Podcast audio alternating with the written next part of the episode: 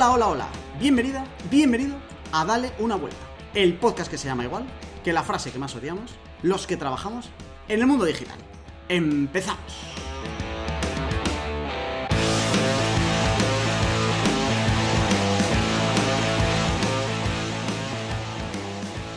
Bienvenida, bienvenido a este tu podcast de referencia, el podcast que cualquier persona decente debería escuchar, porque cambia, cambia la perspectiva de muchas cosas.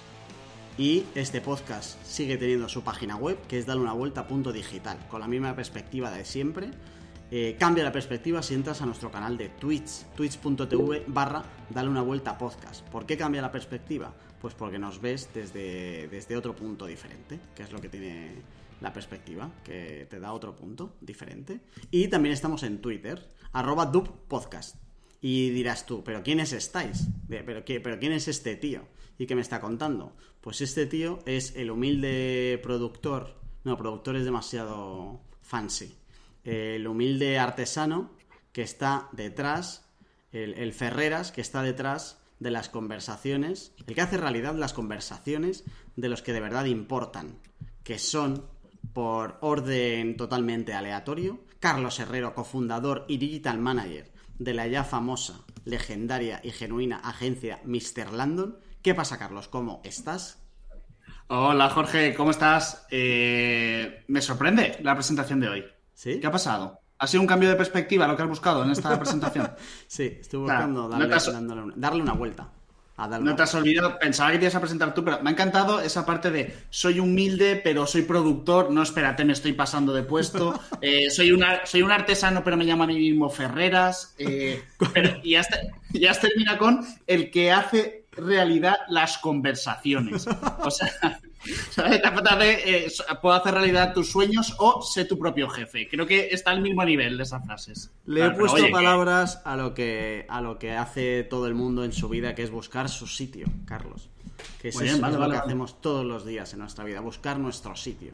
No sé si tiene el sitio ya encontrado y si le han echado del sitio en el que trabaja, pero también está con nosotros el Growth Manager, bueno, el Growth Manager no, uno de los Growth Manager, que imagino que habrá más, si no los ha despedido a todos, en Product Hackers, Juan Rodríguez. ¿Qué pasa, Juan? ¿Cómo estás? O sea, solo te ha faltado decir, me sumo a lo de Carlos. Bueno, lo primero, que estoy de puta madre. Me sumo a lo de Carlos. Que solo te ha faltado decir que eres el trafficker del sonido de este podcast. y luego has dicho, pero so- solamente nos puedes escuchar si eres una persona decente. O sea, que los deficientes ya no... Eso ya los excluye. A ver, Pues he empezado yo muy abajo. mismo. He empezado muy abajo, porque al final podría ser como un artesano, un, un DJ incluso, ¿vale? Pero es verdad que desde la- mi función de artesano hago algo muy bonito y muy útil a la gente, y es eh, coger vuestros mensajes y trasladarlos para que todo el mundo tenga el derecho, el placer y el privilegio de escucharos. Entonces eso me hace a mí, eh, mi tarea es irrelevante, pero mi, mi- mi función, mi objetivo final es muy bonito y muy mm, trascendental. Todo esto sin haberme presentado. O sea, imaginaos si me presentara. Es que sería Y eso es lo que le- eh, eso es lo que les dices a los clientes. O sea, un cliente le dices, no, esto es eh, esto no tiene nada, pero o sea, la tarea es intrascendente, pero el objetivo es muy bonito. Y luego subo un 25% a la factura cuando veo que cuela, por supuesto. Eres igual que un restaurante con estrella Michelin, ¿eh? Esto es un viaje de 16 platos donde lo importante... Sí, sí, pero ¿me vas a poner de comer o, o qué pasa? No, pero mira, huele, huele el billete de 50 euros. Huele, huele. Es el David 50. Muñoz del podcasting. Se ha ido a Tailandia a ver cómo hacían ahí el podcast Sí. y ha traído solamente los mejores ingredientes. Grandes podcasters en Tailandia, en Bali. Están Desde todos. luego. Bueno, yo soy Jorge García, orgulloso cofundador de Marketing Paradise y el humilde artesano que está detrás de todo esto. Quiero pensar que soy el que hace la mezcla, nada más. ¿Vale? El... ¿Vosotros os acordáis de Ghost? Cómo eh, hacían el jarrón en la película. ¿De qué manera más Eh, romántica? creo que es una línea que no debería seguir Pues- por ahí, Jorge. Pues imaginaos los tres, uno detrás de otro. eh, Joder, haciendo el jarrón. haciendo el jarrón. Que quiero que todos los oyentes tengan esa imagen en la cabeza ahora mientras escuchan Súper agradable. este programa que empieza ya. Y empieza con la sección clásica, ya te vale. Juan, por favor, eh, haz los honores. Pues eh, la verdad es que hoy vengo desnudo, no por seguir con el anterior tema del jarroncito, sino porque no, no tengo ningún... Ya le vale. No sé, bueno, sí, ya le vale a esa gente que mm, pues a lo mejor mm, cierra contigo una reunión, no acude y no me estoy refiriendo a ningún tema que tenga que ver con reuniones de trabajo. Vale, vale. Pero bueno, ya me entendéis. Ni, nada que hemos hablado fuera de micrófonos, ¿no? Ni nada que hemos hablado fuera de micrófono, ni con Rodobo, ni, ni el butanero, ni nada de eso. O sea, y todo, todo está bien.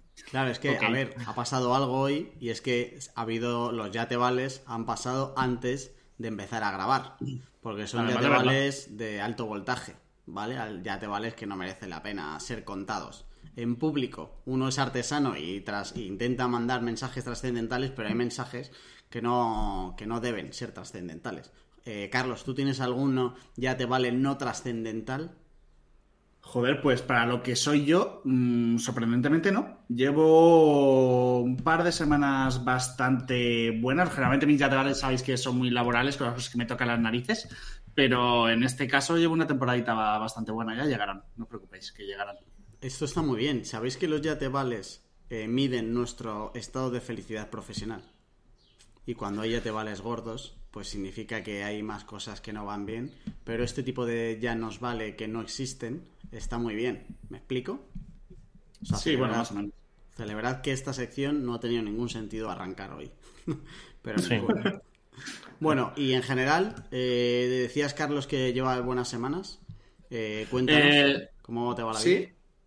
Eh, bueno, pues, a nivel personal se me viene. Va a venir una época complicada, por eso vendrán los ya te vale seguros que estaré más quemado porque hay una mudanza por en medio y todo el mundo sabe que ese es el estresor número uno a nivel universal, da igual que seas el Dalai Lama, que si te tienes que mudar te vas a estresar. ¿Vale? Entonces, está asomando, pero de momento no llega todavía. Y en este aspecto ya tenía un poquito planificado, se me han juntado como el aterrizaje de, de probablemente, no sé si el cliente más gordo de, la agencia, que llevábamos como mucho tiempo peleando, ¿sabes? Tú sabrás mejor que nadie, Jorge, esas propuestas que mandas y luego esperas porque han hecho un concurso, luego resulta que la decisión había que tomarla justo tal día, pero de golpe se retrasa tres meses y luego te vuelven a hacer volver a mandar la propuesta actualizando no sé qué y así un año y pues finalmente ganamos el concurso, eh, nos dieron la noticia como en febrero y hemos arrancado ahora, este mes, a mitad de mes, o sea que que bueno, un poquito tarde con sus tiempos, pero todo muy guay. Y al mismo tiempo que terminamos de trabajar con, otro cliente que a mí personalmente me hizo muchísima ilusión porque me, mola mucho. Es un cliente con rondas de financiación muy guapas en Kickstarter y demás. Entonces, un producto chulo, fotografía muy chula, eh, gente muy joven con la que hemos trabajado súper a gusto y, bueno, se me cruza con un lanzamiento de nueva web que la verdad es que los tengo un poco puestos aquí de, corbata. Entonces, bueno, básicamente digamos que mi día a día ahora mismo se, concentra mucho en estos dos clientes, más otros dos o tres que, están dentro del top. Y, nada, pero todo guay, la verdad, todo, todo guay en ese aspecto. Vamos a hablar hoy mucho de tipos de clientes, seguro que salen mm. los que acabas de comentar. Esos que empiezan en el 2020 y salen en el 2021 y cosas mm. peores. Y que te pagan en 2023. Pero bueno. Y, te regatean eh, como un mes y medio antes de empezar y luego ya empiezas y ya si eso, ya te, va, te irán pagando. Qué maravilla. Mm. Eh, Juan, ¿tu vida? Pues eh, bien, en la última newsletter de Rodobo fue un poco, no sé, sentí como que no tenía muchas ganas de poner ni libro ni recursos y dije, bueno, hago un textito, pongo tres enlaces de lo que me he leído y, y, y fue un poco por mandarla más que otra cosa. Y eso ya es una alerta de, oye, quizá a lo mejor tienes que cambiar algo ahí. Y en cuanto a clientes, pues bien, tengo dos de forma recurrente. Uno que está cerrando ahora y otro que está arrancando, que es bastante grande y es un reto porque son cosas que no he hecho antes, con lo cual va a estar interesante, igual que Carlos. aclara que el que está cerrando no es porque lo hayáis llevado a la bancarrota. No, no, que está finalizando. Mira, buen apunte, ese me gusta, ¿no? Para decir, ¿no? Que, Molaría, ¿eh? Bueno, uno que está cerrando ya está en pleno concurso de acreedores. Bueno, sí. uno que ya Estamos haciendo el growth en despidos, ¿eh? Eso sí que molaría, ¿eh? En plan, oye, mira, tengo que despedir a 150 personas. A ver cómo uno que le hemos sacado ya toda la pasta que podíamos. No, no. Se trata, se trata de que ya, pues bueno, como llega, como llega verano, pues muchos clientes pausan y este pues ha decidido pausarlo y retomarlo luego en septiembre, entonces estamos cerrando los últimos flecos Pero de lo es el proyecto inicial. Juan, esto, esto me, me llama la atención, ¿no? Esto de en verano muchos clientes pausan. Es decir, el crecimiento de tu empresa se pausa. No sé, me suena un poco como a. Me pongo a dieta, mm, a ver a cómo llego hasta julio. Eh, mira, a mí julio y agosto que no me lo toquen, ya me desmadro y luego en septiembre intento recuperar todo lo que he perdido en estos dos meses. Es un poco No, así pues no- también.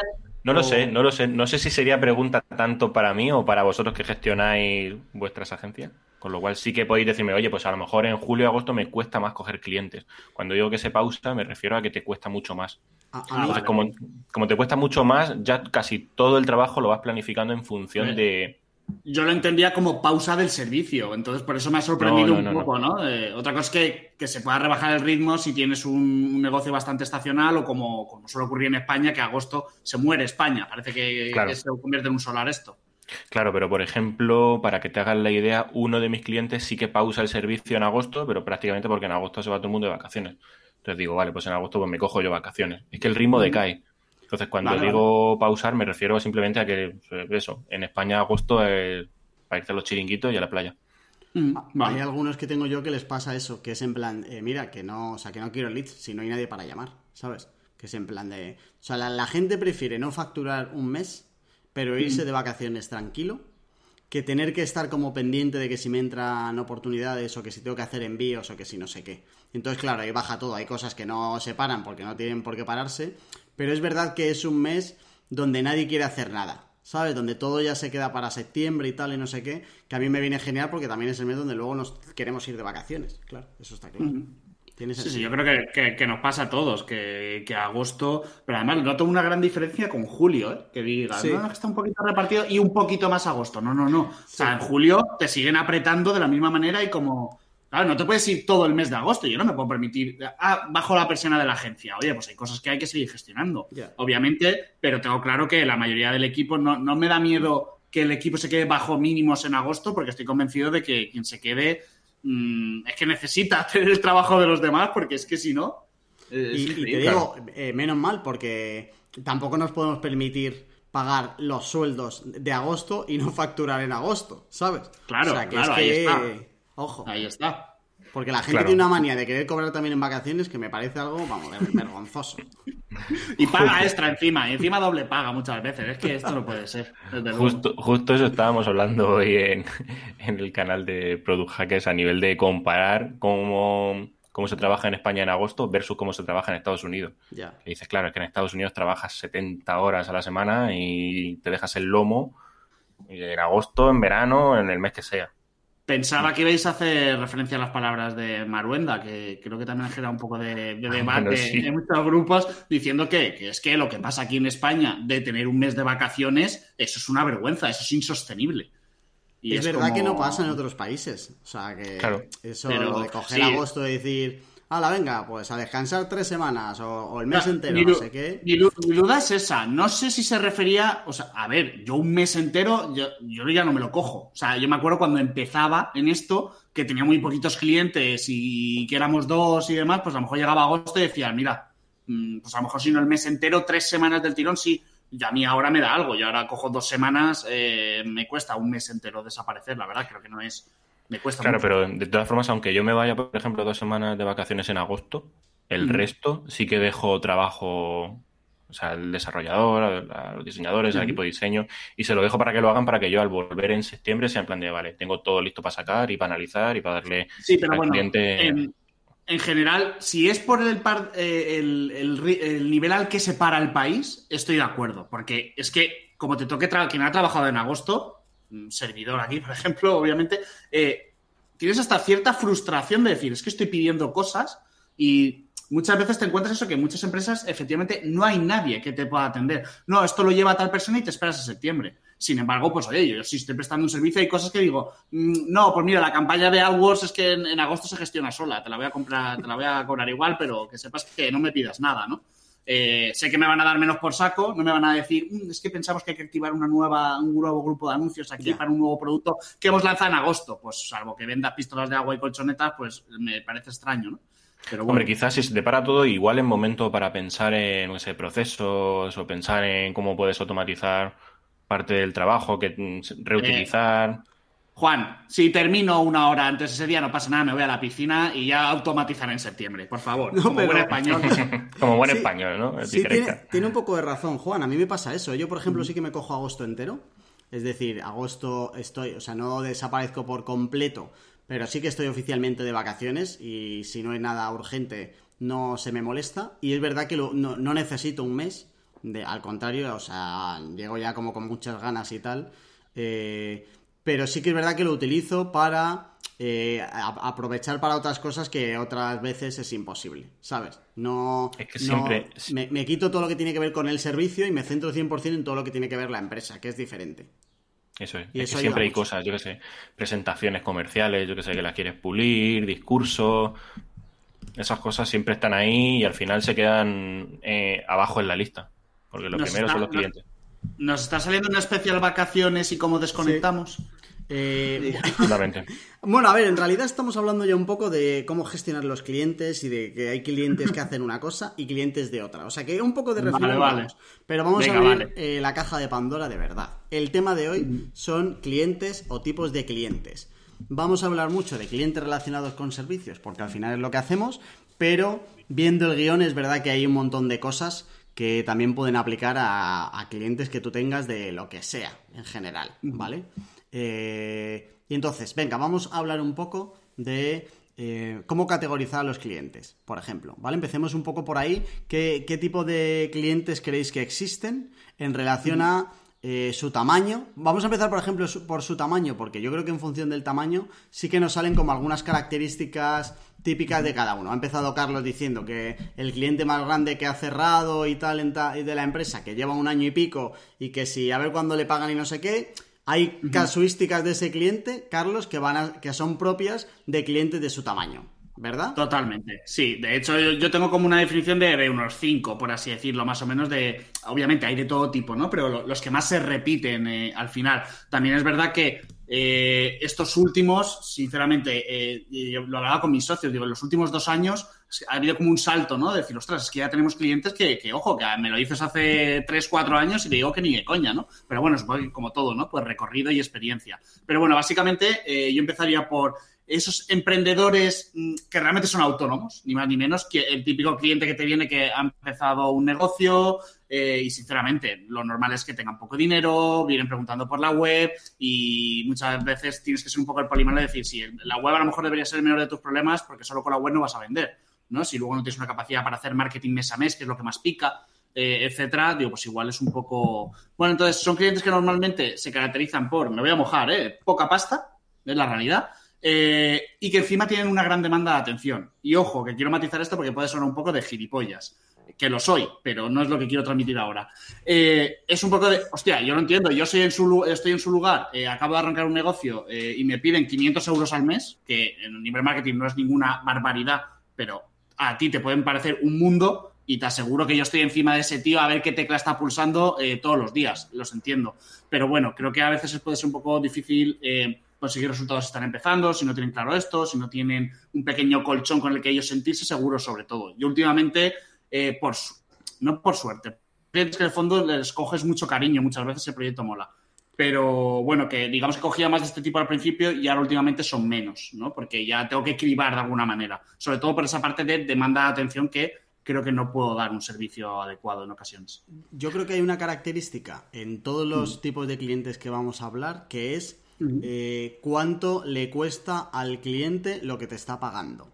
No, no en dinero como tal, sino cuánto le cuesta liquidar. Es decir, que al final, 100 euros para alguien que acaba de empezar, que tiene que pagar su cuota autónomos, que no tiene absolutamente nada, cero clientes, etcétera, no factura, está acojonado y va por un potencial autoempleo, le va a costar mucho más que al que puede estar arriba del todo, que ya no por cantidad, sino también porque, porque llega un momento donde eh, te contrata gente con dinero de otros. O sea que al final tú llegas a las empresas grandes, eh, tienen un presupuesto que les da alguien, el dios del presupuesto, que nunca se sabe quién es, porque está súper arriba, y está en un Excel y le dice, este es lo que tú tienes en el Excel, y al final juegan con un dinero que no es suyo. Es muy diferente cómo decide alguien con su dinero que con el dinero de otros, y luego ya entre medias, pues te puede costar más o menos un mismo presupuesto. En el primer caso este, que al final no es de ser gilipollas, o sea, todos esos son con los que hemos empezado nosotros, todo el mundo ha empezado con esos, a medida que tú creces, pues esos te van interesando menos, porque la relación entre, eh, o sea, ni siquiera la relación, el beneficio neto entre lo que te va a pagar y lo que a ti se te va a quedar después de la guerra que dan, eh, guerra entendiéndose como eso, que al final guerra entendible y, comprensible, pues te interesa al principio cuando dices a todo que sí, pero los primeros noes suelen venir a este tipo de clientes, no suelen venir a las multinacionales, está claro. Totalmente. Yo creo que se nota mucho eso, cuando das un salto de calidad y empiezas a ampliar el equipo y empiezas a tener gente más senior, especializada en determinados tal, tener bloqueado a una persona dedicándole tiempo a este tipo de clientes cuesta más. Cuando a lo mejor empiezas tú solo, en plan freelance o que están empezando, tenéis clientes, eh, ese dinerito que te entra es maravilloso. O sea, yo me acuerdo al principio, tener un cliente que pagaba 300 euros al mes, eh, eh, vamos, me, iba a ser el lobo de Wall Street, de, aquí de Novelda, ¿sabes? En su momento. Luego ya te, das cuenta que con eso, pues no mantienes un equipo, es imposible, ¿vale? Entonces, bueno, hay de todo un poquito ahí. pero estáis hablando mucho del tamaño de la empresa y luego de, de si el dinero es suyo o no. O sea, si ha tenido ronda de inversión o el dinero lo ha conseguido por su, por su propio método, ¿no? Porque yo... yo no me refiero de ronda, ¿eh? Yo me refiero a que un director de marketing le dan un presupuesto, eh, quien sea, y entonces es un dinero que no es suyo. Que es muy diferente del primer caso que estamos hablando. Que es alguien que es de, sale de tu cuenta del banco. En el, director de marketing de turno, soy CMO at eh, no sé dónde, tiene un presupuesto de una. y que sale de una cuenta bancaria que no es suya que es diferente. Exacto, exacto. Vale. Además, me encanta la frase de e, esto va con cargo al presupuesto del año no sé qué, esto lo moveremos a tal. Y yo digo, pues madre mía, esta gente está cuadrando Excel y mientras cuadre y al final, al final las dos casillas queden en cero, eh, les vale todo. Eh, méteme, méteme, cosas, que me tengo que gastar el dinero. Y yo ahí siempre pienso, mira, saca lo del Excel que tú quieras. Mientras acabe mi Excel, lo puedes sacar del Excel que tú necesites. O sea, como si te abres el del Windows XP. Sácalo de donde quieras. Claro, yo es que yo, yo creo que es más según la persona con la que te toque, fíjate, la personalidad de, la persona que tengas delante. No tanto si es una gran empresa, porque yo he tenido gran empresa, que, que, yo tampoco llevo gestionando clientes aquí la vida, vamos, ni un no año. Modesto, Juan, no seas modesto. Porque en As, no, no, es que en As era diferente, porque en As tú interactúas con, con equipos y esos equipos no te están pagando a ti, a ti te está pagando la empresa. Pero cuando estás ya en una consultora, agencia, llámale como te dé la gana, y tú estás hablando con una persona que te está pagando tu sueldo, ya ahí la cosa cambia. Entonces, yo he tenido empresas muy tochas, grandes, pero en una, por ejemplo, eh, pues eran un poco, es que no sé cómo decirlo para que suene bien, es un poco bordes, por decirlo de alguna forma, y al final, pero es el mismo tamaño de empresa, mismo tipo de empresa, pero luego la persona con la que interactúas es que te cambia el rollo, mucho. Entonces, yo sí que hago clasificaciones en función de cómo es la persona con la que estoy hablando. Si es una persona, pues un poco que tú la ves que dices, hostia, esta va a ser muy jodido de tratar porque es intransigente, porque mm, te exige muchísimo, aunque te esté pagando pues eh, poco, un pastizal, da igual lo que te pague. Si es exigente, va a ser exigente. Vale, Juan, pero eso es en el caso de que comparas dos empresas más o menos de mismo tamaño, modelo, entonces ahí lo que te afecta no es tanto la tipología de empresa, sino porque eh, donde tú estás trabajando, pues veis empresas con cierto, cierto volumen, por así decirlo, tamaño, poder adquisitivo, lo que tú quieras. A ver, un emprendedor no va a, a Produja, que vamos a decirlo, no pasa nada. Así, ahí va pues un medio de comunicación, una, una empresa que ya está facturando sus esto, eh, y es lógico, me parece normal.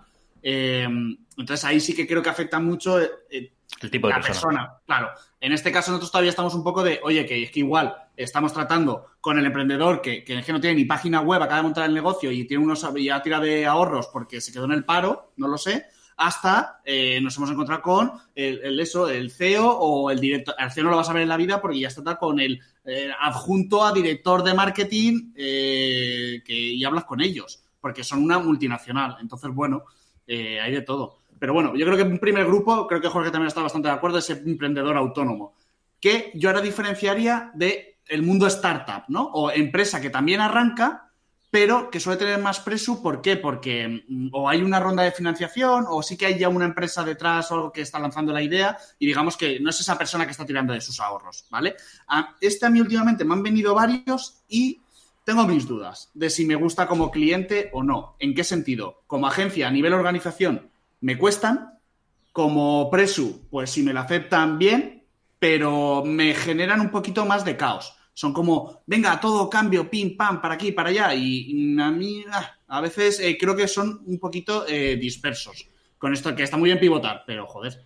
¿A qué te refieres con que a nivel de organización te cuesta?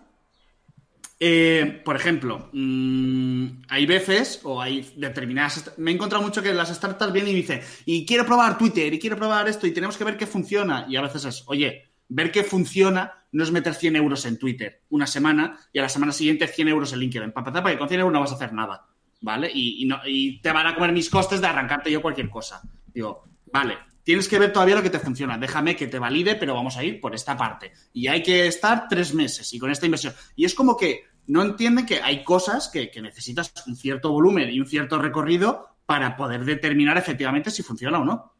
¿Vale? Y que hay cosas que en función del presupuesto que tengas, pues no tiene sentido entrar a Twitter eh, con mil euros porque los vas a quemar a lo mejor eh, para, tu, para tu negocio. No sé.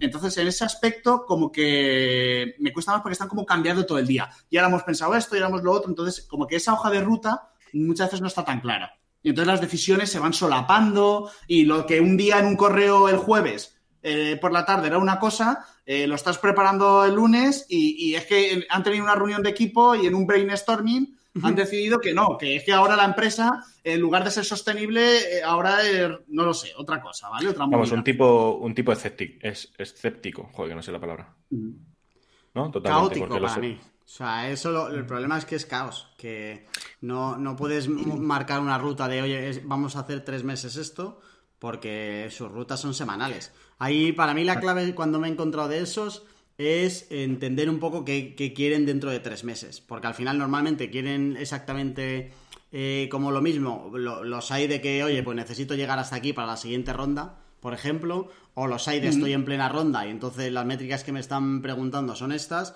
y los hay de en plan de, mira, ya tengo dinero y ahora lo que quiero es... O sea, depende del crecimiento que necesiten, tiene más sentido ir por un lado o por otro, pero al final todos tienen ese puto caos. De claro, yo creo, yo creo que esos son clientes que si trabajan contigo es porque tienen que hacerlo, porque tienen una partida de presupuesto ahí que tienen que agotar antes de final de año y dicen, mira, pues eh, lo metemos no, no Te creas, no te creas, ¿eh? De hecho, muchos son ¿Tengo una partida de presupuesto? No. ¿He conseguido esta pasta en total? Tengo, es, como, es como el autónomo o el emprendedor que en su cuenta del banco tiene 5.000 mm, euritos, 10.000 euritos. Estos son de, no, no, es que me han dado 50.000 euros. Con 50.000 euros levantar una empresa no es un dineral, pero tengo para hacer cosas. Pero tienen que dar resultados en cinco meses. Por dentro de cinco meses, entre el sueldo del programador, la de marketing y el CEO, eh, más las acciones de marketing que haga, no tengo más pasta si no consigo convencer a alguien para que me dé ahora 100.000. ¿vale? Y ese es el reto. O sea que no es presupuesto, es, es que tengo una bolsa de 50.000 pavos, vamos a ver qué hacemos con ello. Y buscan a alguien que haga cosas que ellos no saben hacer. Totalmente. Exacto. Entonces, claro, dentro de esto habrán startups mucho más tochas, con mucha más pasta, y otras más pequeñitas. Eh, la última, pues, no está ni, en fase semilla, o sea, está en ese momento de necesito usuarios para convencer a un inversor para que de verdad me dé pasta. ¿Vale? Entonces es de, oye, pues, claro, y ahí es cuando le dije, vale, pero no te pongas como loco a LinkedIn, a Twitter y tal, de otro que necesitas un usuario, vamos a ir a, algo más que, que, sepamos controlar, que los costes sean más contenidos, que tal, porque le dije, a mí una pregunta que me gusta mucho y que suelo hacer también a los emprendedores es, oye, ¿qué dinero te puedes permitir con el cual te sientes cómodo sin sacarle un gran retorno o sin sacarle incluso retorno durante los próximos tres meses, cuatro, cinco, o sea, como diciendo, esto la semana que viene no está dando resultados y aunque empieza a dar resultados, todavía no tienes un retorno positivo. Entonces, si me dices que el mes que viene vas a estar ahogado ya si esto no te está siendo rentable, tenemos un problema. Esa no es la inversión adecuada, probablemente. ¿Vale? O, no soy yo la persona adecuada o por lo que no, sea. Y que, tú no, y que tú no puedes garantizar un, un resultado a los tres meses, cinco meses, seis meses. Eso por supuesto, ¿no? Pero... Claro, pero luego con este tipo de clientes que suelen ser los más, eh, no sé cómo decirlo, los que son más, sí, más, más críticos quizá, ¿cómo los gestionáis? O sea, ¿qué sacáis en claro de decir, vale, tengo este tipo de cliente, a mí, cinco tips para gestionarlo? En este tipo de clientes es que eh, yo diferencio dos muy diferentes luego en el trabajo, que es si tienen dentro alguien de marketing o no tienen dentro alguien de marketing. Porque puede haber eh, alguien que haya levantado pasta, pero que los fundadores o el equipo sea el de ventas, los técnicos, el CEO, que hay veces que ni siquiera hace nada, que fue el que tuvo la idea y tal, el que ha tirado. Bueno, no hace nada, que levanta la pasta, por ejemplo, tal, eh, pero que está otras cosas, y ahí no hay nadie de marketing, no han cogido de marketing a alguien así un poco como de tal. Eh, esos son más duros. Eh, y a la vez más, más sencillos en el sentido de que si confían en ti el que te ha contratado, que si no hay nadie de marketing, pues suele ser el de ventas, y si no, pues que haya, eh, pues ya confía más en ti. Si confía más en ti en plan de, mira, marketing sois vosotros, pues sois vosotros y tiramos. Y ya está. Eh, pero cuando hay alguien dentro, o el director de marketing, que al final lo único que hace es gestionar a los proveedores de fuera, o el director de marketing y alguien más y no sé qué, la manera de tratarlos es bastante diferente. Entonces hay dos, estilos diferentes, pero que también pasa en otro tipo de empresas, ¿eh? O sea, cuando hay empresas con alguien de marketing dentro, eh, cambia mucho la vida de cuando no la hay. A nivel de, vender, a mí me da igual, pero luego cuando empiezas el proyecto cambia mucho la figura. y Jorge, ¿qué prefieres? ¿Alguien de marketing dentro que no haya nadie de marketing? Siempre, siempre. Yo prefiero a alguien que en el otro lado hable español como hablo yo. Si en el otro lado hay alguien que está hablando chino, yo estoy hablando español, me vuelvo loco. Coincido plenamente. Claro, bueno, yo también. A mí lo que me pasa en esto es que son, son clientes que generalmente necesitan aprobar prácticamente todo. Y cuando ya les enseña prácticamente todo, es cuando ya te dejan tirar un poco más por tu lado. O sea, cuando se sienten parte, cuando tú no, no vas avanzando solamente mm, ajeno a ellos y, le vas enseñando prácticamente todo, es cuando ya te ha ganado la confianza. A partir de ahí yo creo que se hace un poco más cuesta abajo. Mm, pero bueno, esto pasa con todos los clientes, ¿no? Realmente. O sea, a veces hay que al inicio algunos están un poquito más encima y luego cuando ven que la cosa rueda, que hay confianza y qué tal, y que, pues, oye, ya te van dejando hacer más creo que es, lógico, ¿no? Yo, ahí sí que noto también como dos tipos en función de si tiene que dar eh, explicaciones de nuestro trabajo a alguien. Es decir, mm. cuando a mí me ha, contratado el CEO, que no tiene que dar explicaciones a nadie, el CEO ya está muy liado como para estar pendiente de nosotros. Que te lo tienes que ganar igual, como te tienes que ganar a cualquiera que empieza contigo y lo de la confianza que dice Juan, al final eso, pague más o pague menos, le cueste más o menos, te lo tienes que ganar al principio y tal. Pero es verdad que llega un momento donde si esa persona no tiene que reportar a nadie, oye, estos chicos que hacen, eh, pues entonces es en plan de me preocupo menos de lo que hagan si veo que las cosas encajan, ¿sabes? Entonces, lo, bueno, lo bueno del CEO, creo yo, vamos, al menos en mi experiencia, ha sido de, mientras que con otros que tienen que estar justificando el trabajo todas las semanas, te están dando te iba a decir por saco, eh, no es la palabra, ¿no? Pero que están más encima y ahora qué, y esto cómo lo llevas, y ahora que hemos conseguido, y esto que... Y tú dices, joder, pero me quieres dejar trabajar, me paso más tiempo reportándote que currando. El CEO es, no te preocupes, el mes que viene repisemos, dame el resumen de los resultados, el resumen ejecutivo, y te va a decir, ¿vamos bien o no vamos tal, o, qué pasa aquí? ¿Vale? Entonces vas a... Pues yo ya sé que me enfrentaré a ese estatus por así decirlo, mensual, y el CEO dirá, vale, todo en orden, era un poco, vamos a la línea de lo esperado, si hay algo malo lo hemos hablado, si hay algo bueno, fantástico, hasta el mes que viene hmm. y hasta luego. Entonces, bueno, en ese aspecto. Venga, vamos vale, a pues.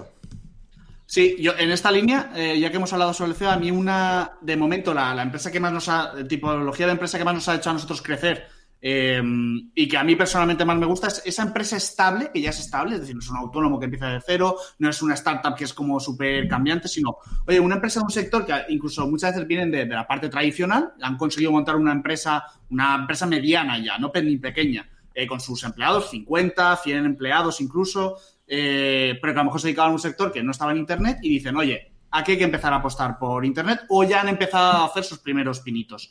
¿Por qué me gusta? Uno, porque es una empresa que funciona y tiene una capacidad económica para invertir, igual que antes a lo mejor invertían en, algo para físicos, se dan cuenta que ahora parte de su presupuesto, el cual es muy decente, lo pueden eh, mover si les convences eh, que es lo que necesitan a esa parte digital. Y luego, además, en, estos casos me gusta por lo que comentábamos antes de, que haya alguien de marketing en el otro lado. Aquí yo me he encontrado con dos, dos partes.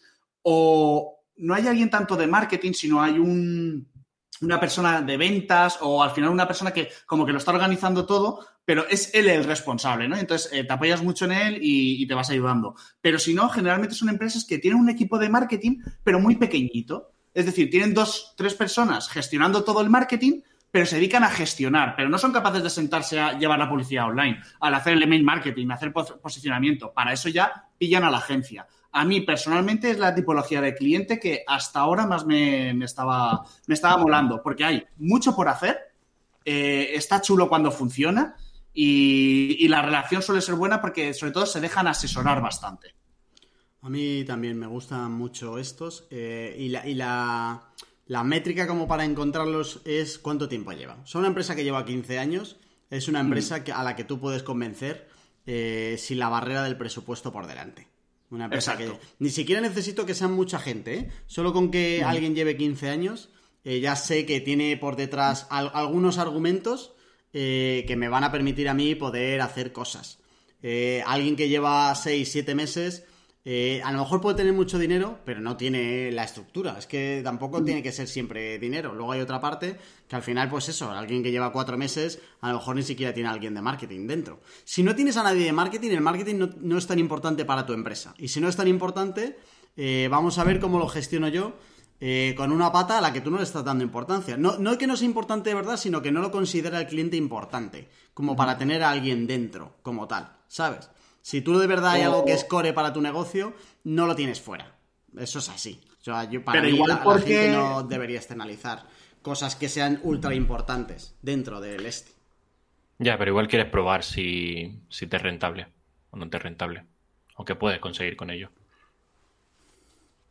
No lo sé. Mm. Que, suele pasar. Primero lo pruebas externo, ves si te funciona a nivel o qué ROI tienes con ello y luego metes una persona interna. Claro, pero, cambia por completo el tenerlo fuera, tenerlo dentro, ¿sabes? Totalmente, sí. O sea, no te vale como experimento. Decir, ah, pues hay alguien de fuera que me ha, pues o contratas a esa persona, lo metes dentro, que también cambian cosas, o no, no te vale como prueba, ¿sabes? Hmm. A mí, a todo lo que estabais comentando, me falta a la hora de filtrar clientes qué problema tienen y qué necesitan de nosotros. Porque eso ya te da pie a mm, conocimiento que puedan tener del sector, si su problema es muy etéreo o es un problema concreto y sobre todo lo que necesitan, lo que necesitan de ti, si conocen algo de ti. Imagínate que te llegan y dicen, no, necesitamos esto. Bueno, que sé, cualquier cosa que no hagas. Yo con este último que hemos descrito, generalmente no te vienen diciendo necesito esto. O sea, saben que tienen que empezar a hacer cosas en Internet, pero precisamente, y también un poco al hilo de lo que decía Jorge, de si tienes marketing o no, creo que a veces lo que ocurre es externalizar en una agencia, uno, tal vez por costes, es verdad que si es muy core finalmente lo meterán, pero tal vez también un poco por desconocimiento, ¿vale? De decir, ostras, eh, no sé a lo mejor ni, a qué perfil debería contratar, y más, a lo mejor en el marketing tradicional sí que ya era más fácil, sí, por marketing tradicional, pues un tío que, me está gestionando las vallas de publicidad y que tengo ahí en la autovía, vale eh, bueno, las marquesinas, muy bien. Pero de golpe dicen, ¿cómo? Eh, Google Ads, LinkedIn, eh, tal, redes sociales. Hostia, me, SEO, no, me estoy perdiendo. ¿Qué es eso de nuestra ficha de Web My Business que dicen que me han puesto una estrella? No entiendo nada. Yo no he dado alta a ningún lado. entonces, claro, creo que ahí mm, sí que tiene más sentido el, irte fuera, diciendo, bueno, no hay una agencia que se dedican solo a esto. el ritmo también al que avanza este sector no es lo mismo, creo que un departamento interno, si no es una empresa 100% digital, y me, imagino una empresa de estas más, al menos es lo que yo he visto, más tradicionales, uf, puedes morir un poco en el, entras con lo que sabes y ahí te vas a quedar. Probablemente van a pasar tres años y no vas a mejorar, te va a tocar irte a hacerte otra vez ese máster para actualizarte a esa fecha y volverte a quedar ahí estancado. No tiene por qué ser siempre así, pero a veces ocurre. Y, y no sé por qué estaba soltando toda esta chapa sobre la pregunta cambio, cambio, cambio, el rollo completamente. ¿Vosotros tenéis una definición de cliente eh, ideal u otro cliente con el que no queráis trabajar? Es decir, vale, tengo un checklist de cuando me llega un tipo de cliente, yo qué sé, sin conocimiento sobre, sobre lo que hacemos, sobre SEO, por ejemplo, sobre posicionamiento. Vale, sé que quiero posicionamiento, pero no sé, no tengo ni puta de lo que es. ¿Tenéis algún checklist que diga, vale, este tipo de cliente no lo quiero? Dale, Carlos, que voy a buscar una cosa. Vale, perfecto. Eh, a, ver si me quedo en blanco esta vez. Eh, no, eh, a ver, yo tanto como un checklist, no. obviamente que hay características que te puedan gustar más o menos. Hombre, a mí hay clientes que a lo mejor me entran directamente con y, y que sea barato y que no cueste mucho y que no me tenga que... Y dices, pues empezamos, empezamos bien. O que, apriétame la, propuesta, ¿eh? ¿Qué tal? Digo, ya, ya, sí, sí, ya sabemos cómo Bueno, pero todos al final van a querer em, pagar en función de un variable, con lo cual. Mm, ¿Cómo que en función de un variable? A ver, define eso, porque a mí eso no me queda tan claro, ¿eh? De un variable. Yo te digo de un yo, variable de resultados. eh, pues de eso, nada, tú que estás en growth y vosotros prometéis una cifra. Yo te digo, yo te cobro por mi trabajo. Y luego hay muchas variables que son las de la propia empresa de, o sea, no, yo eso de variable, ya te digo yo que estoy pensando en... Yo te cobro mi fee de gestión de hacer esto y yo te aseguro Claro, que me esfuerzo en hacerlo lo mejor Y posible. si, y si llega un cliente y te dice quiero, no sé, estas cinco keywords en la primera página de resultados y si las consigues te pago un variable de un 30%. Ah, claro, entonces mis, da igual lo bien que yo lo haga, que me quedo a merced de que una empresa privada como Google decida mm, igual mañana hacer un cambio de algoritmo y que la estrategia que venía haciendo la otra agencia, que era un desastre, me afecta a mí negativamente y por eso yo voy a ganar menos. Mm, O en lo que no sea, o en, no, No, sé, pero- capta- captación de leads con la página que convierta. Esto, No sé. esto me parece tan... de- es que para eso al final, mira, esto me ha pasado también mucho con cuando empezaba con proyectos que a lo mejor no tenían ni una tienda online y, molaba a lo mejor el producto tal y decías, venga, yo me encargo de la parte online y vamos como un poco a pachas. ¿Sabes cuál es el problema? Que si tú no tienes el control de toda la empresa, al final, o sea, tú puedes hacer muy bien tu parte del trabajo que si no estás contento con lo que están haciendo al otro lado no sirve de nada. Y yo esto me lo he encontrado. Yo me he encontrado con clientes para hacer publicidad online que les he dicho, la web es un desastre. Pues no pienso cambiarla. Pues ya empezamos mal. Claro, pero imagina, imagina que estás haciendo, no sé, un rediseño de una web y te dicen, vale, en función de los leads que me consigas, te voy a pagar un variable. Pues no, mira, te lo, te lo sigo explicando, igual que con la publicidad. ¿Qué pasa? Es como, por ejemplo, imagínate, llega un cliente y le gestiono AdWords y está invirtiendo mil euros al mes, porque yo es que esto lo he visto con clientes. Vale, mil euros al mes. Este mes hay una serie, hay una competencia. Pasados tres meses, me ha pasado con un cliente, no sé qué cojones ha pasado, pero es verdad que un montón de empresas del sector han entrado a muerte. Y tú lo miras y ves cómo se solapan anuncios y demás y le dices, oye, antes, cuando con el mismo presupuesto, mismos costes, mismo todo, que teníamos este, el porcentaje de conversión no cambia. Pero ¿qué pasa? El CPC se ha disparado. ¿Por qué? Básicamente porque han entrado cinco competidores nuevos que han disparado las pujas. Y eso es una realidad. Y es algo que es totalmente ajeno a mí. Vale, y sin embargo lo- me perjudica. Vale, te, te lo te lo voy a preguntar de otra forma y no te Vale. enfades. No, no, no me enfado. que, que- cualquiera que nos esté viendo es en plan de... Sí, sí, sí. no, no, me- me, me de lo tomo delante. muy a pecho. Sí, sí, sí. Claro. Vale, tú imagínate que estás haciendo eso, un rediseño de una web y no tienes nada de tráfico, ni de AdWords, ni de lo que sea, ¿no? Y te dicen, vale, yo te voy a, te voy a pagar una- un, un variable en función de la conversión que haya en la web. A mí me da igual si tú haces campañas de AdWords o metes el tráfico no sé, de referidos o redes sociales, buscadores, lo que sea. Yo te voy a pagar si la página web convierte, en lugar de traerme 50, que es lo que me está trayendo ahora, me trae 200. Y a partir de los 200 te pago un variable. Pero fíjate qué importante esa parte que acabas de decir de cuando ya tienes un historial. ¿no? A lo mejor de yo ahora mismo estoy convirtiendo aquí, tú a lo mejor puedes analizar y decir, bueno, pues yo creo que eh, a nada que mejore esto, eh, te estableces tu hipótesis y puedes entrar en ese juego. Yo desde luego no voy a entrar en ese modelo, para nada, porque no sé, me parece que hay tantas variables que, que, sinceramente es que no, no, no estoy de acuerdo. De hecho, eh, si no recuerdo mal, creo que un, alguien que, que, luego se ha sacado un máster cambia vidas, eh, creo que lo llaman Trafficker, no me acuerdo. Creo que en su momento montó una agencia que solo cobraba por resultados y, y así ha acabado, eh, montando másters para est est estafar, digo, para enseñar a la gente a, a, hacer campañas de tráfico. No lo sé. Mm, yo es un modelo que entiendo que hay en los Growth, pues como tenéis más, más información y más gráficas que nosotros, pues igual eh, podéis hacerlo. A mí es un modelo en el que no, no estoy nada de acuerdo y me parece bastante injusto, la verdad. Me he ido Puede con ser un- una parte variable. Me he ido con un debate y he vuelto con otro, ¿eh? Sí, no, de hecho, de hecho estamos pasando ya y vamos a pasar al debate de si hemos desarrollado un sentido a- para detectar clientes tóxicos. Porque básicamente es eso, si tenemos un chelit de clientes. Yo, de hecho, lo que estoy viendo Ah. es que Juan, Juan sería un cliente tóxico, que me diría, no, no, yo te pago, te, eh, te voy a contratar para un logo, pero te lo pago si me gusta. Si no, no. El trabajo no, te lo pago si me gusta. Es lo mismo que si me consigues 100, tal. Y digo, oye, no, mira, porque eh, no controlo el precio de tu producto, no controlo la atención al cliente de tu producto, mm, igual no me gusta ni el packaging que me parece súper poco atractivo, yo qué sé, o sea, entran tantas variables en juego que, que es que no, que yo por ese aro no paso. Me me gusta, me gusta. Lo que dices, Juan, de los filtros, eh, son filtros que llevamos hablando todo el programa. O sea, en plan de. Por o sea, al final lo que más nos interesa cuando hablamos. Bueno, a nosotros, a Carlos imagino que también.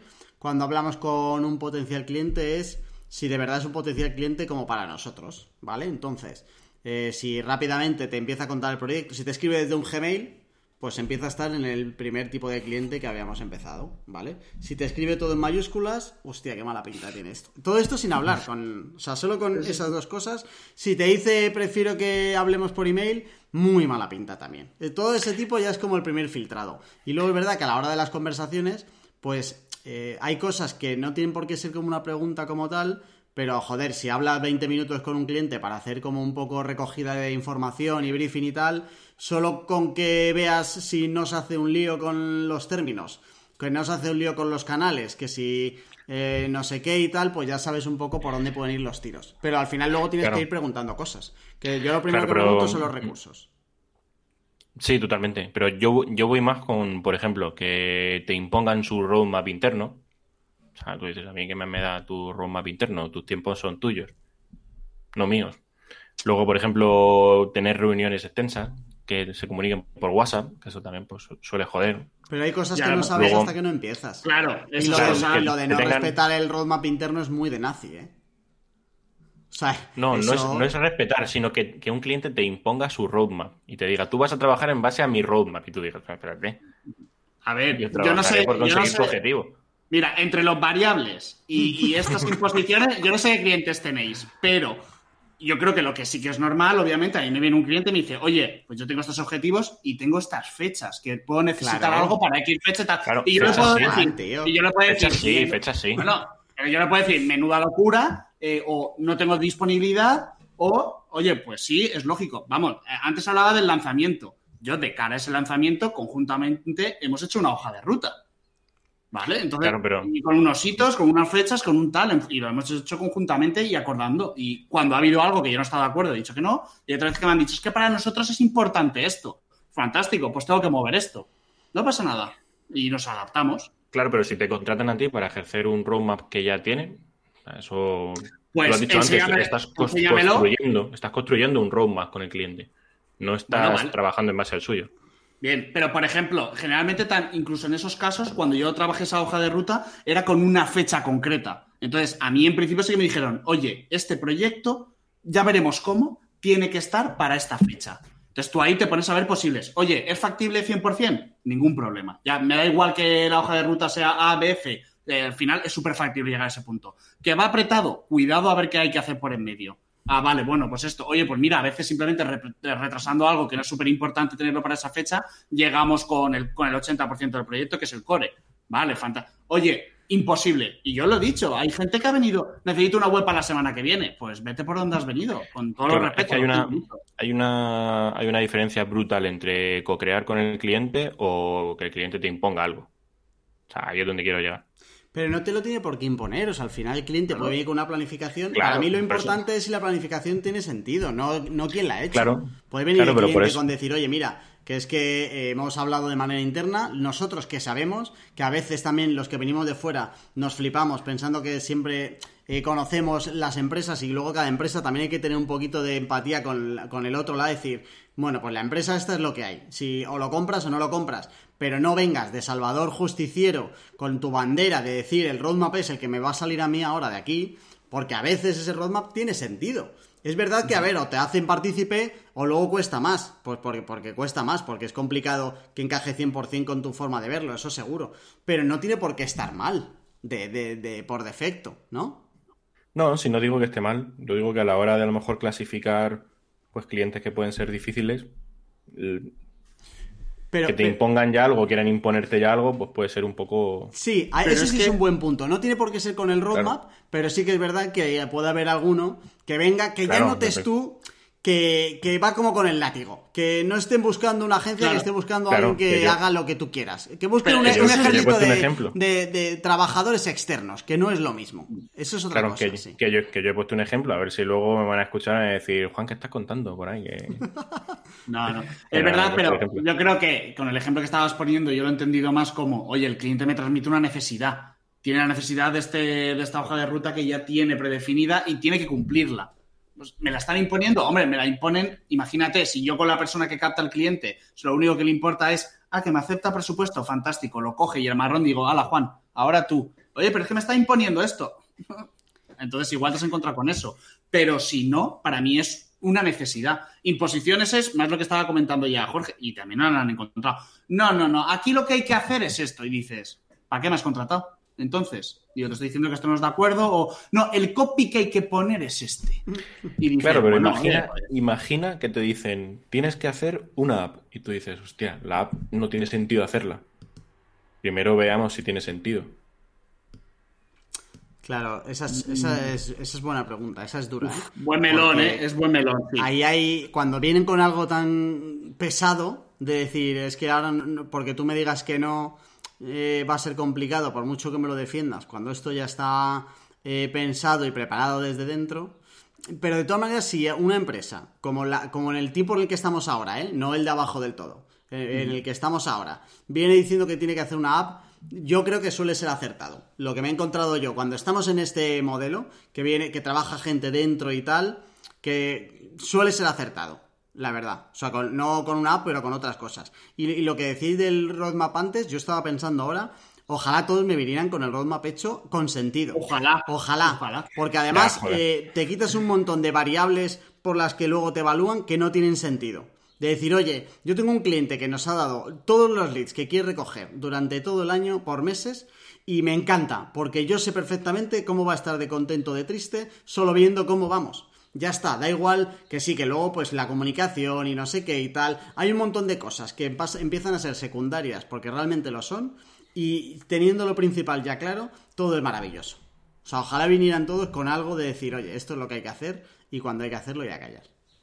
Sin duda. Por, por, Twitch nos dicen, no sé, que, que, me parezco a Pere Aragonés, el presidente de Cataluña. No sé si es, no sé si es un insulto. Veo, a Jorge ya tecleando a ver quién puede ser. Eh, pero bueno, por lo menos dicen que el tema de hoy está muy interesante y que, que los brainstorming hacen, hacen muchísimo daño. Ojo que sí, ¿eh? Ojo que tienes un aire, ¿eh, Pere? ¿Qué dices? ¿En serio? Vamos a, lo voy a buscar después por no romper a quien nos estén escuchando en el podcast, que no somos la vida moderna todavía. Como para poder, para poder fumar. Podéis parar de mirar la foto de Pedro. Ahora ve a, todos los que nos escuchan parando el podcast y diciendo, espérate, espérate, voy a mirarlo. el podcast en este directo, ¿eh? Joder, qué bueno. Nos damos este ratito, ¿eh? Lo voy a buscar a mí mismo. Pere Aragonés. A ver, político. se parece. Me gusta, el, me gusta que, el comentario que esté llegando por Twitch no tenga nada que ver con el tema y solo para decir, coño, Pere Aragonés. Joder, macho, pues. Sí, sí, me parece. Un poquito sí, un poquito sí. Tengo que mejorar, ¿eh? Hostia, sí que me dejaron de caer. y tal ayudan. Vale, vale. El próximo día me pongo lentillas. Volvamos al tema. Volvamos al tema.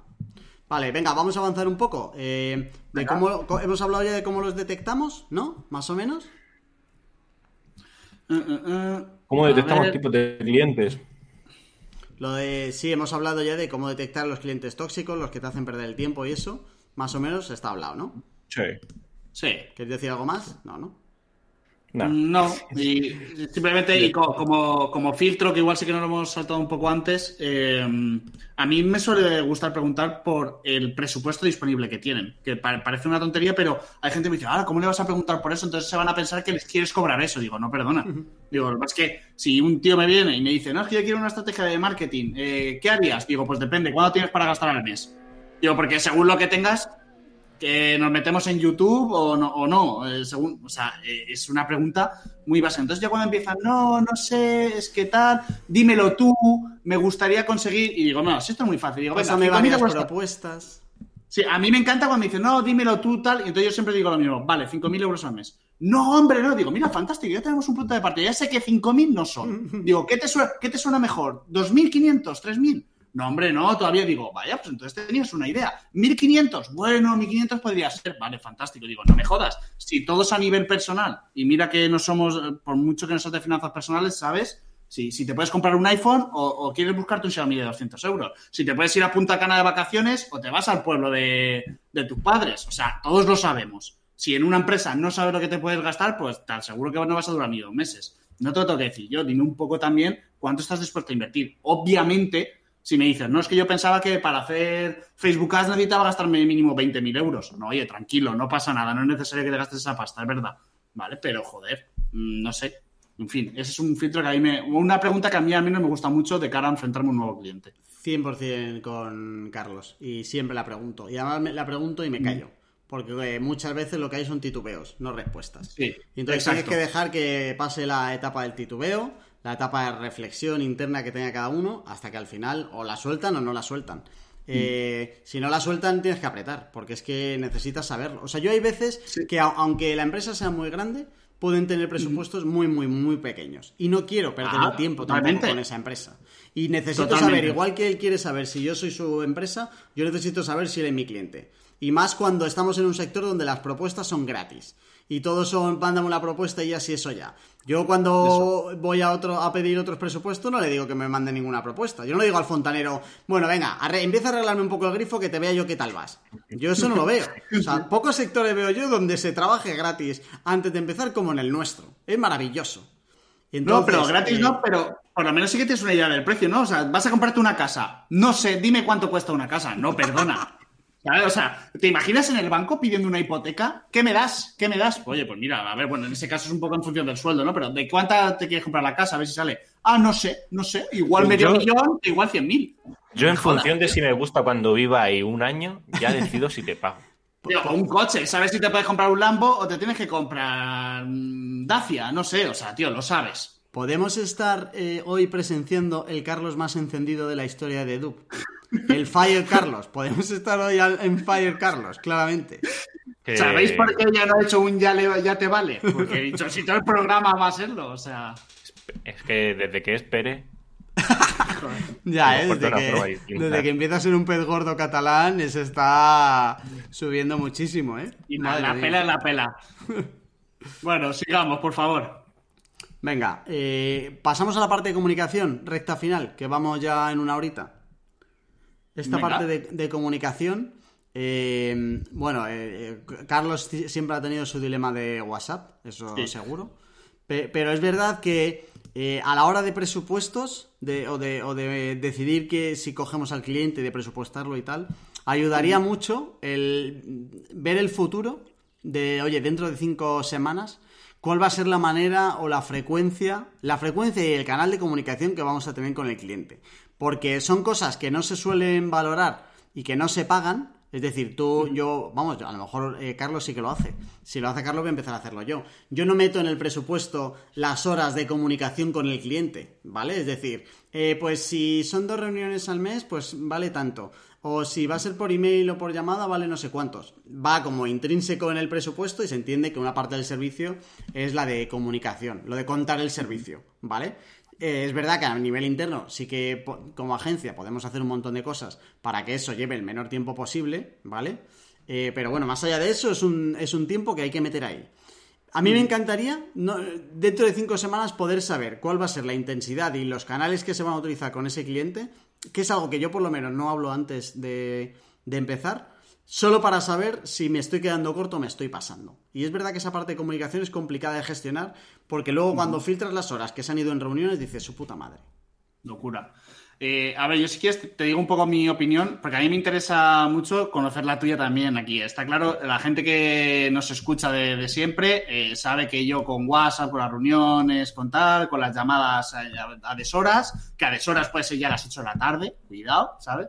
Eh, no, nunca he sabido gestionarlo muy bien.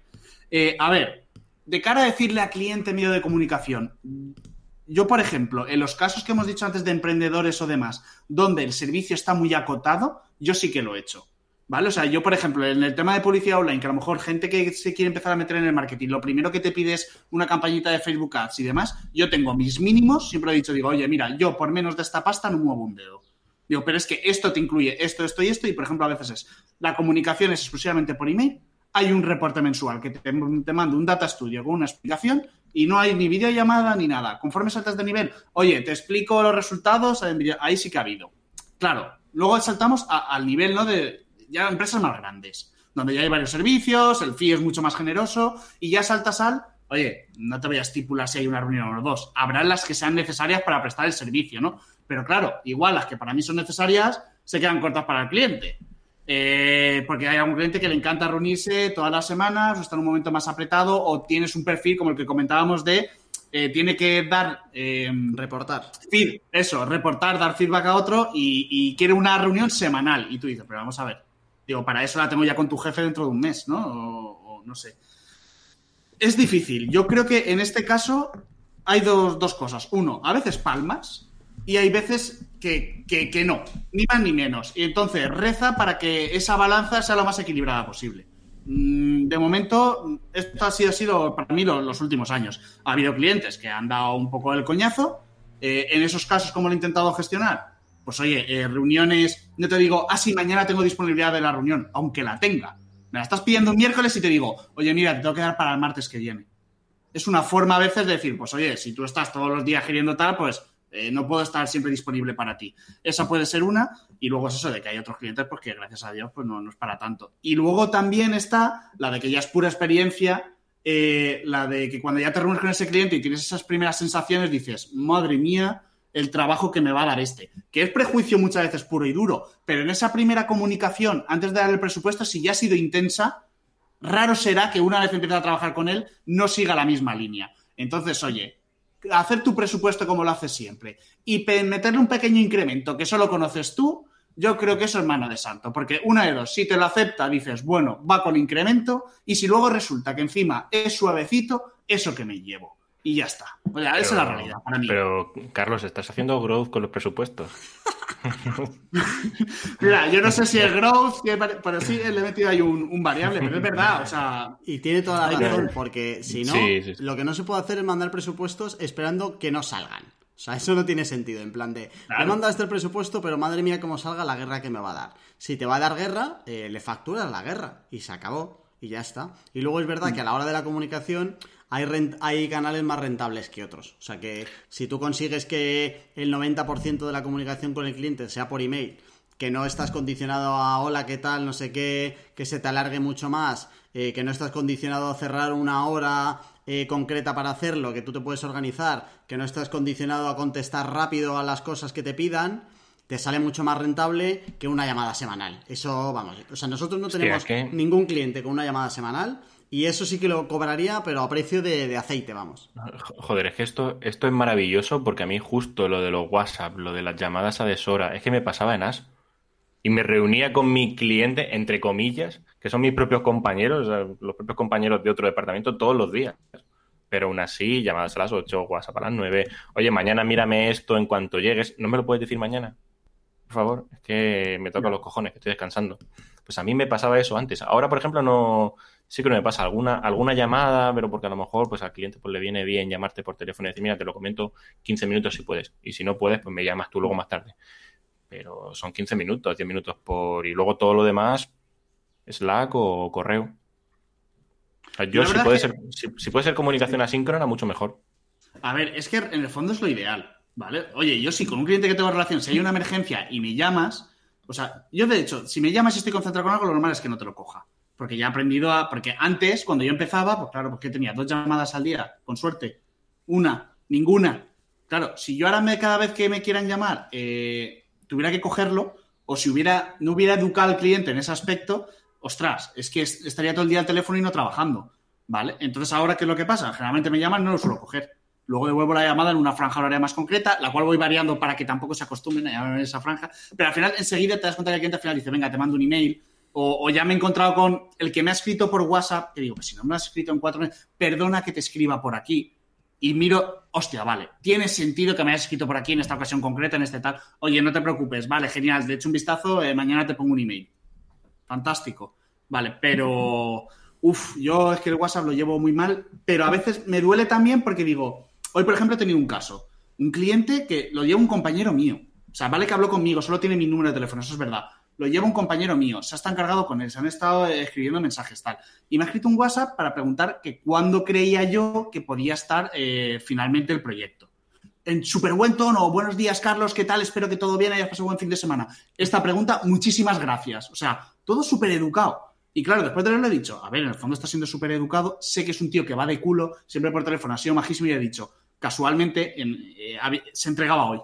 ¿Vale? Estaba todo preparado para dentro de dos horas escribirle un email. Entonces he dicho, mira, me da gusto contestarte y encima con una buena noticia. Pero en el fondo digo, ah, no puedo evitar pensar, coño, pon un correo al responsable del proyecto, que yo lo puedo saber, pero que estoy a otras cosas. Es que tienes un responsable de proyecto asignado. Para que es ese emprendedor que probablemente para él sea mucho más sencillo. Se está subiendo al coche, sacar el móvil y decir, oye, ¿me contestas esto? Y entonces he tenido que decir, oye, Mm. Pasa por esta ocasión. El problema está que yo no puedo estar siempre identificando este cliente, si es este majetón de turno o es que va a como le conteste, va a empezar a escribir por WhatsApp como me ha pasado con mucha gente. Es que yo me enfrento a WhatsApps en un día de noche vieja a las 8 de la tarde. Buah. Joder. Sí, sí, sí. O sea, oye, es que estoy mirando no sé qué y ahí, ese día está la bloqueé WhatsApp, tal, y, y sigo sigue siendo cliente dos años después, ¿eh? Pero sabe que está bloqueado en WhatsApp. Y no lo he desbloqueado. Y dije, mira, por ahí dije, no, no pienso pasar. También con la excusa de, lo he aplicado para todos finalmente, pero bueno. Pero bueno, y, sí. y- eh, y hoy se está dando cuenta que no. No, me da igual, pero igual se a las 9 o llamadas a las 9 de la noche. Eh, mi pareja se me va a cosa y dice, oye, no contestes y ya está. Digo, ya, pero si está claro que cómo reaccione yo también es importante. No te contesto al WhatsApp, no te, no te respondo a la llamada, pero si yo estoy preparándome la cena, ¿qué quieres que te diga? O sea, esa sensación, mirar que me está llamando un cliente a las 9 de la noche, a mí no me resulta agradable. Ya. O sea, me, me está, me está, en cierto modo, molestando. Me está molestando, es que es la realidad. Pero te llaman Ya, a tu móvil personal.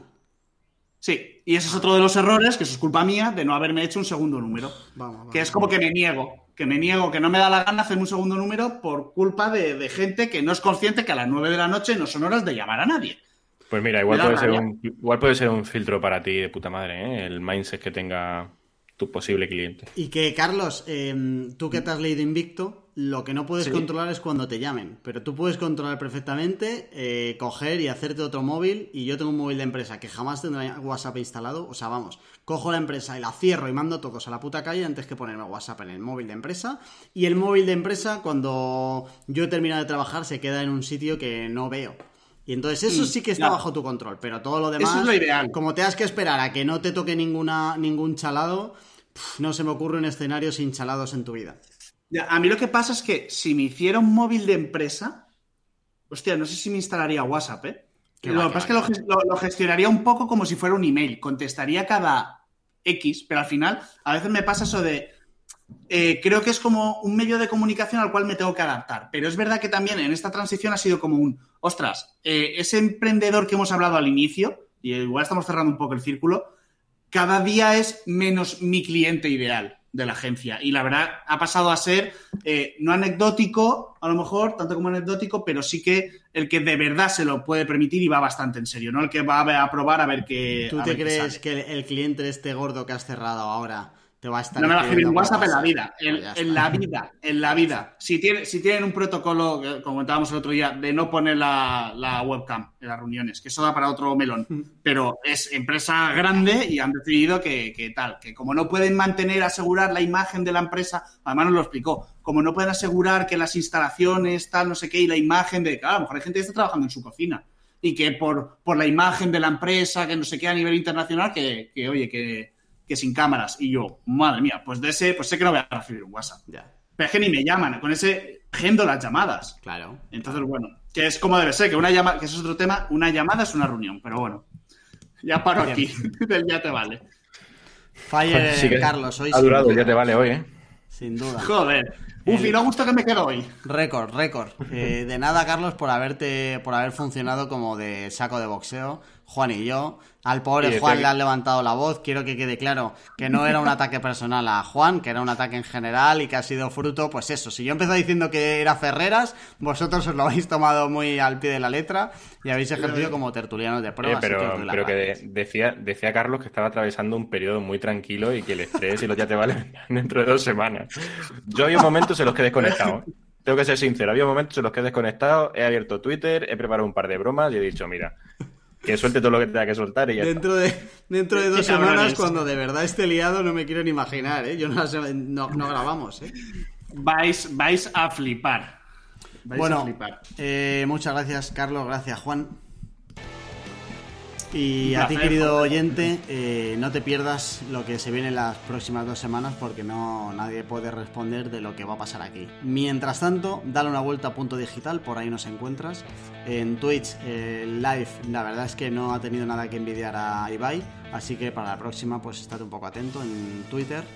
eh, te avisamos de cuando grabamos. Y nada más, nos vemos en 15 días. Chao.